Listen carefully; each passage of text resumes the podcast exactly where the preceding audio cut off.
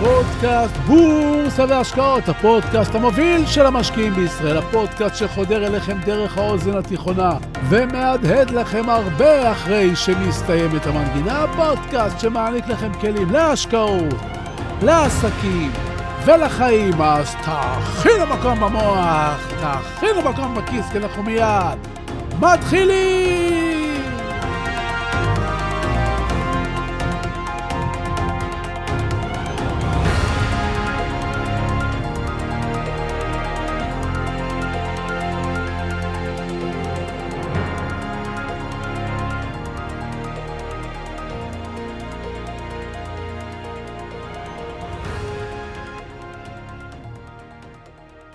הכתבה שצדה את עיני בוויינט התפרסמה בדצמבר 2016 וסיפרה על טיסת הרקיע שנחתה בשדה התעופה בן גוריון כאשר אחת הנוסעות שלה סומנה בשם T-78. תסכימו איתי ש-T-78 זה ללא ספק שם לא שגרתי לנוסעת, ואכן מדובר בנוסעת לא שגרתית. T78 היא לא אחרת מאשר נשר ממין נקבה שהובאה לכאן מספרד. בהמשך הכתבה למדתי שהרבה תקוות נתלו ב-T78. אחרי תהליך ההתאקלמות בארץ של T78, שוחררה בשמורת הטבע גמלה שברמת הגולן. הציפייה הייתה שתגיע לבשלות מינית, תתרבה, ותסייע בהגדלת אוכלוסיית הנשרים המדלדלת בגולן. אבל למרבה הצער זה לא קרה. T-78 היא אחת משמונת הנשרים שנפלו קורבן להרעלה מכוונת שנה אחרי הגעתה. מותם של שמונת הנשרים צימק את אוכלוסיית הנשרים ברמת הגולן כמעט במחצית. לפני הרעלה מספרם מוערך ב-20, ירידה חדה ביחס ל-2006, שאז היו באזור כ-130 פרטים. המקרה החמור האחרון העלה שוב את החשש המוכר כי ישראל הולכת ומאבדת עוד אחד מאוצרות הטבע, מאוצרות החיים של בעלי החיים, הנשרים של רמת הגולן. יכולתי לעצור את הסקרנות שלי פה, אבל מתברר שהיעלמותם של הנשרים ברמת הגולן הם רק קצה הקרחון. בהמשך העמקתי וקראתי ולמדתי שבספר האדום של רשות הטבע והגנים רשומים יותר מ-60 סוגים של ציפורים שנמצאות בסכנת הכחדה. אבל לא רק עשרות הציפורים נמצאות בסכנת הכחדה. ככל שהעמקתי קראתי ולמדתי ומצאתי שלדאבוני גם הצבי הישראלי, הלוטרה האירופית, 30 סוגי הטלפים, שועל הנגב והצבוע המפוספס הם רק חלק קטן מהיונקים שהולכים ונעלמים לנו מהטבע הישראלי. לצערי מצאתי כי ישנם גם מיני יונקים שכבר לא ניתן לראות אותם יותר בישראל, וניתן ללמוד עליהם רק מסיפורים או מתיעוד ממקורות היסטוריים עם אותם יונקים נמנים. אייל הכרמל, הדוב הסורי, הפרסף החיוור והסלעי הזהוב. הסיפור חוזר על עצמו גם בים. מינים רבים נכחדים מתחת למים, ממש מול החופים שלנו. ומיני יצורים חיים ימיים שהיו פה עד לא מזמן הולכים ונעלמים. הסיבות הן רבות, החל מבנייה מסיבית וסלילת כבישים ועד כיבוש קרקעות לטובת הערים המתרחבות. ומדוע? מדוע אני מספר לכם את הסיפור הזה? סקרנים? חכו חכו, כי אנחנו מיד ממשיכים! שלום וברוכים הבאים לפודקאסט בורסה והשקעות, הפודקאסט המוביל של המשקיעים בישראל, והיום נדבר על קרחונים על נשרים ועל הבורסה כמובן, אז פשוט תישארו קשובים, תהיו ממוקדים, תכינו מקום במוח, תכינו מקום בכיס, כי אנחנו מיד ממשיכים!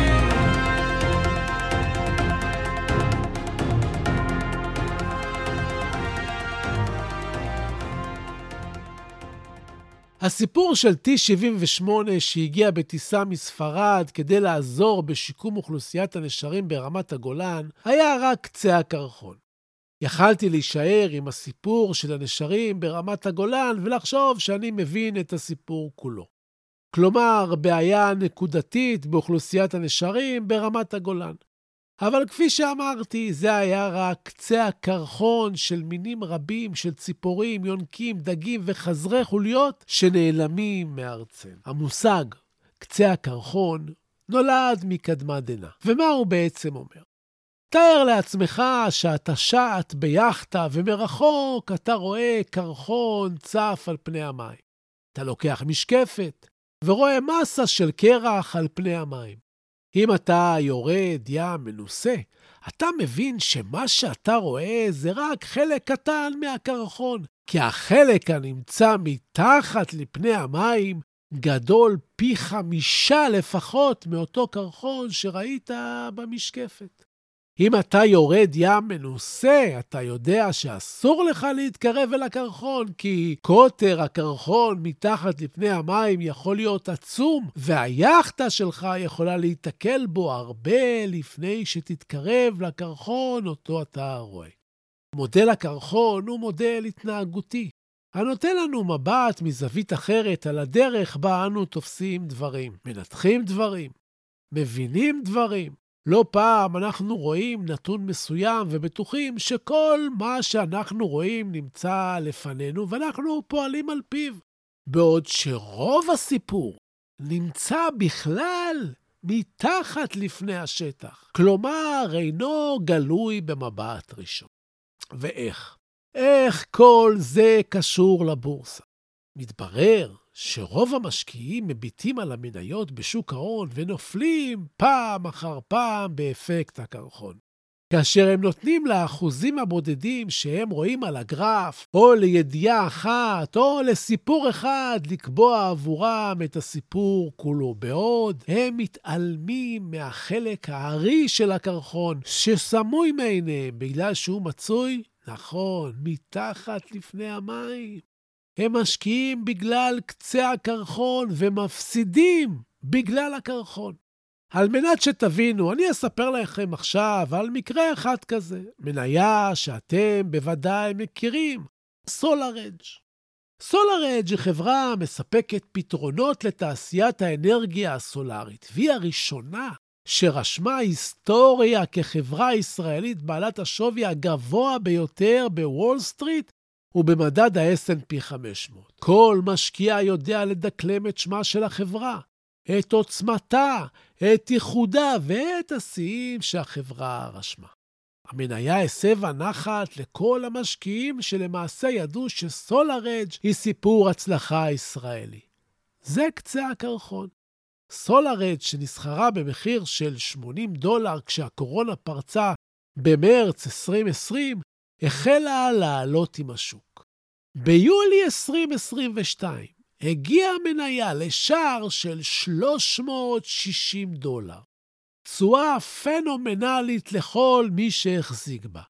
מאז היא ירדה קצת ועלתה קצת, כמו כל מניה, ובינואר 2023 היא נסחרה בשער של 316 דולר. מאז החלה המניה לרדת לאט-לאט. רוב המשקיעים שהכירו רק את קצה הקרחון של סולארג' כאחת החברות המובילות בעולם בתחום האנרגיה הסולארית, הניחו כי החולשה של סולארג' היא רק חלק מחולשת השוק וממימוש רווחים. אולם הסיפור האמיתי של הירידה במכירה של סולארג' התחבא בחלק התחתון של הקרחון. החלק שאינו נראה לעין. החלק הזה, שבו המשקיעים החדשים והממוצעים כבר לא מבינים. מי שהבין מה מתרחש בחלק התחתון של הקרחון, מכר את המניה ונפרד ממנה עם רווחים עצומים בתחילת שנת 2023. ומי שלא הבין, מי שהביט רק בקצה הקרחון, המשיך להמתין שהמניה תתאושש, ואף הוסיף עוד ועוד מניות ככל שהמניה ירדה, סובל עד היום. החלק התחתון של הקרחון הוא החלק העיקרי. כמו שכבר הבנתם. מה שרוב המשקיעים לא הבינו זה שבזמן שהם ציפו להתאוששות המניה, התרחשו שני תהליכים שהשפיעו מאוד על חברת סולארג', מה שנתן את אותותיו בדוחות בכל רבעון ורבעון על פני שנת 2023. בואו נצלול לרגע מתחת לפני הקרחון ונבין מה קרה בחלק הזה. אחרי מגפת הקורונה, ויחד עם פלישת רוסיה לאוקראינה, מחירי האנרגיה החלו לעלות ושברו שיאים. באותה תקופה הריבית בעולם הייתה נמוכה מאוד. שני הנתונים הללו ממש סידרו את הכוכבים לחברת סולארג'. לקוחות רבים בארצות הברית ובאירופה הבינו כי אם ישתמשו במערכות הסולריות האלה, הם יכולים לחסוך הרבה מאוד כסף. על מנת להתקין מערכת סולרית שעלותה הראשונה יקרה, ניתן לקבל הלוואה בריבית מאוד נמוכה.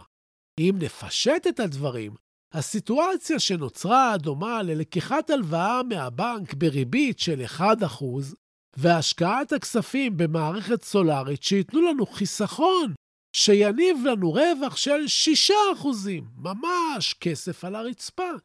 על אלה נוסיף את טרנד האנרגיה הירוקה הלא מזהמת, ונראה היה שסולארג' מחזיקה תרנגולת שמטילה ביצי זהב, וזו הסיבה שהמניה עלתה. הביקוש למוצרים היה גדול מאוד. סוכנים מסביב לעולם הזמינו כמויות אדירות מהמערכות של סולארג'. תארו לעצמכם שיש לכם חנות שמוכרת מוצרים של סולארג' והביקוש גדול מההיצע. מה אתם עושים? קונים כל מה שאפשר ואוגרים כי המוצר הולך פצצה. הביקוש רק גבר. המלאים אצל הספקים גדלו. החנויות מכרו, והדוחות ב-2021 וב-2022 היו מעולים. הרווחיות עלתה, הביקושים גאו, והמניה טסה.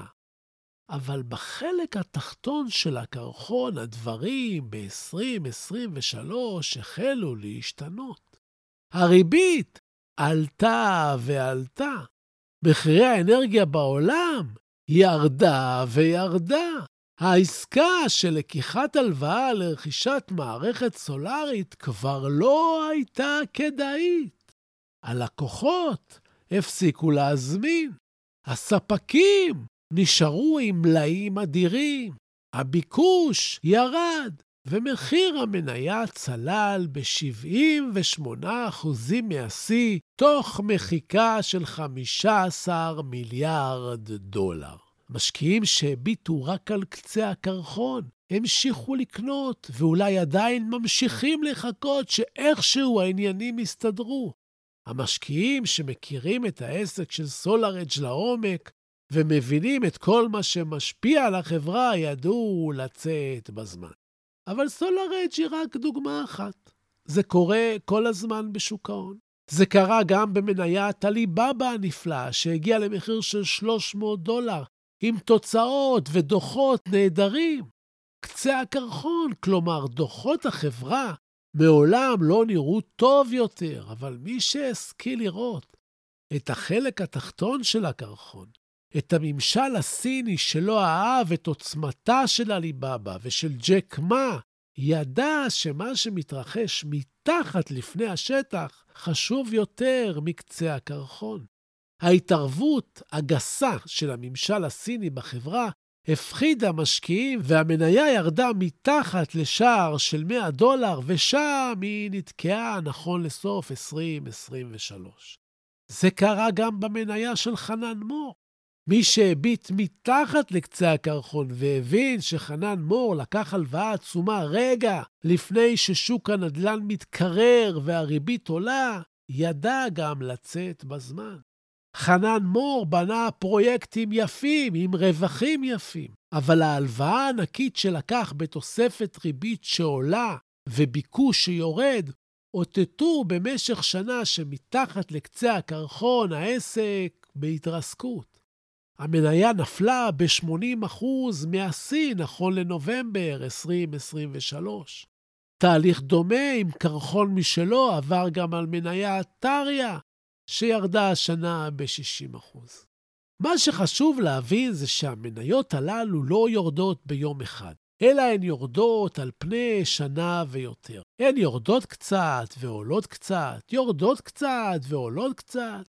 עד שתבינו את מה שקורה על הגרף, אתם יכולים לחשוב, למשל, שהנה, הנה, הדברים מסתדרים, ואולי יסתדרו, ואולי אתם רואים תבנית כזאת, ואתם מחכים להיפוך, ואתם רוצים לנסות לאסוף עוד ממניה אהובה, במחיר שנראה נוח, מהלך שיגרום לכם לחשוב שאתם קונים חכם, בעוד המניה, שזה עשתה, אספתם בשמחה, נמצאת בדרך לצלילה איטית, אבל מתמשכת. שוק ההון מאוד חכם ומאוד מתוחכם. חלק גדול מהמשקיעים מביטים על קצה הקרחון וחושבים שהם מבינים את כל התמונה, בעוד שמתחת לפני השטח מתרחשים תהליכים משמעותיים שאת תוצאותיהם נדע רק בעוד הרבה חודשים. במקרה של סולארג' למשל, הריבית לא עלתה ביום אחד. היא עלתה בפעימות קטנות לאורך זמן. מחירי האנרגיה העולמית לא ירדו ביום אחד, הם ירדו לאורך זמן. ולכן הירידות, או בתהליכים הפוכים, העליות, ייקחו זמן. היכולת שלכם להבין את התהליך המתרחש מתחת לקצה הקרחון הוא זה שיהפוך אתכם למשקיעי על שבאמת מרוויחים כסף בבורסה. אתם הבנתם את זה? אם כן, אז עכשיו, עכשיו לפינת הטיפים שלנו!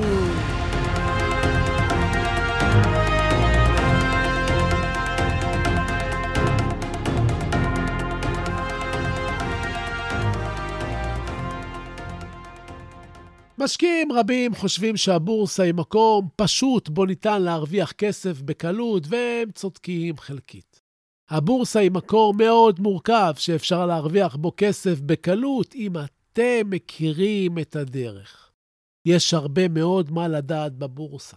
אם אתם מאזינים בקביעות לפרקי הפודקאסט שלי, אתם מבינים כמה חשוב להבין כל סיטואציה. כמה חשוב להתאים לכל מצב טקטיקה מתאימה, כמה חשוב להימנע מאסטרטגיות שגויות שאולי עבדו בזמנים אחרים. ובפרק הזה אתם לומדים כמה חשוב להבין תהליכים המתרחשים מתחת לפני השטח. משקיעים רבים חושבים שהגרף מספר הכל. מה שהם לא מבינים, שחלק ממה שמספר להם הגרף הוא חוכמת הבדיעבד. מה שלא ממש עוזר. אני לא אומר לכם, אל תשתמשו בגרף. אני אומר לכם שלפעמים הגרף הוא רק קצה הקרחון, ויש הרבה מה לחקור ולגלות ולדעת מתחת לפני השטח. אם אתם לא מרוויחים מספיק, זה בגלל שאתם מביטים רק על קצה הקרחון. ומי שמביט רק על קצה הקרחון, הוא רואה רק 20% מהמידע. תחשבו על זה. אז זהו לנו להיום. חשוב לי לומר שהפודקאסט שלי מדבר בלשון זכר, אבל זה רק מטעם נוחות. הוא פונה לנשים ולגברים כאחד. אני מזמין אתכם ללמוד איתי באחד הקורסים שלי ולהיות גרסה משופרת של עצמכם. אני מזמין אתכם לעמוד האינסטגרם שלי, סודות כף תחתון בורסה באנגלית. אני מזמין אתכם לאתר שלי. www.סודות.co.il ובסיום, אני שב ומציין, כי אין במה שאני אומר המלצה מקצועית או ייעוץ מקצועי, אלה תמיד כדאי לקבל מיועץ מוסמך עם רישיון. לי אין. אני רק משתף אתכם במה שאני חושב, ורציתי לומר לכם תודה. תודה על התגובות החמות, תודה על השיתופים. תמשיכו, תפיצו, אנחנו גדלים יחד. תודה להילה ברגמן, שעורכת ומאירה ומפיקה את הפודקאסט הזה. אני מבקש, סמנו שאהבתם. תשלחו את הפודקאסט למספר חברים. כן, אני רוצה עוד מאזינים לפודקאסט. תעשו השתתלות, תפיצו. תודה רבה שהאזנתם לי. תהיו טובים. תעזרו למישהו שצריך. תעשו משהו טוב לעצמכם. תלמדו משהו חדש, שיהיו לכם בשורות טובות. כל הישועות, בריאות טובה, הלוואי שתתעשרו בהקדם. אני הייתי צביקה ברגמן, ואנחנו, אנחנו ניפגש בקרוב.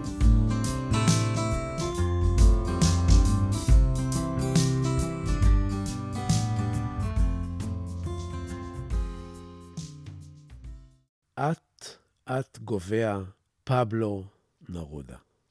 אט אט גובע מי שלא נוסע, מי שלא קורא, מי שלא שומע מוזיקה, מי שלא מוצא את החן בתוך עצמו. אט אט גובע. זה שהורס את האהבה לעצמו. זה שדוחה עזרה מושטת. אט אט גובע. זה המשועבד להרגליו, החוזר יום-יום על אותם המסלולים. אט אט גובע. זה שלא מחליף את המותג, שלא מחליף את צבע הלבוש, שלא משוחח עם מישהו שהוא לא מכיר. אט אט גובע. זה שמתחמק ממערבולות החושים, המונע מעצמו תשוקות המחזירות את הברק לעיניים ומשקמות את הלב ההרוס. אט אט גובע, זה שלא מסובב את ההגה כאשר הוא לא מאושר, מעבודתו, ממעשיו, מאהבתו. אט אט גובע, זה שלא מסכן את הוודאי או הלא ודאי, בכדי ללכת אחרי החלום. אט אט גובע, זה שלא מרשה לעצמו, אפילו פעם בחיים, לברוח מהעצות הנבונות. חיה היום, סכן היום, עשה היום, עשה מיד. אל תסכים לגבוה לאט. עשרת המכשולים, אל תסרב לאושר.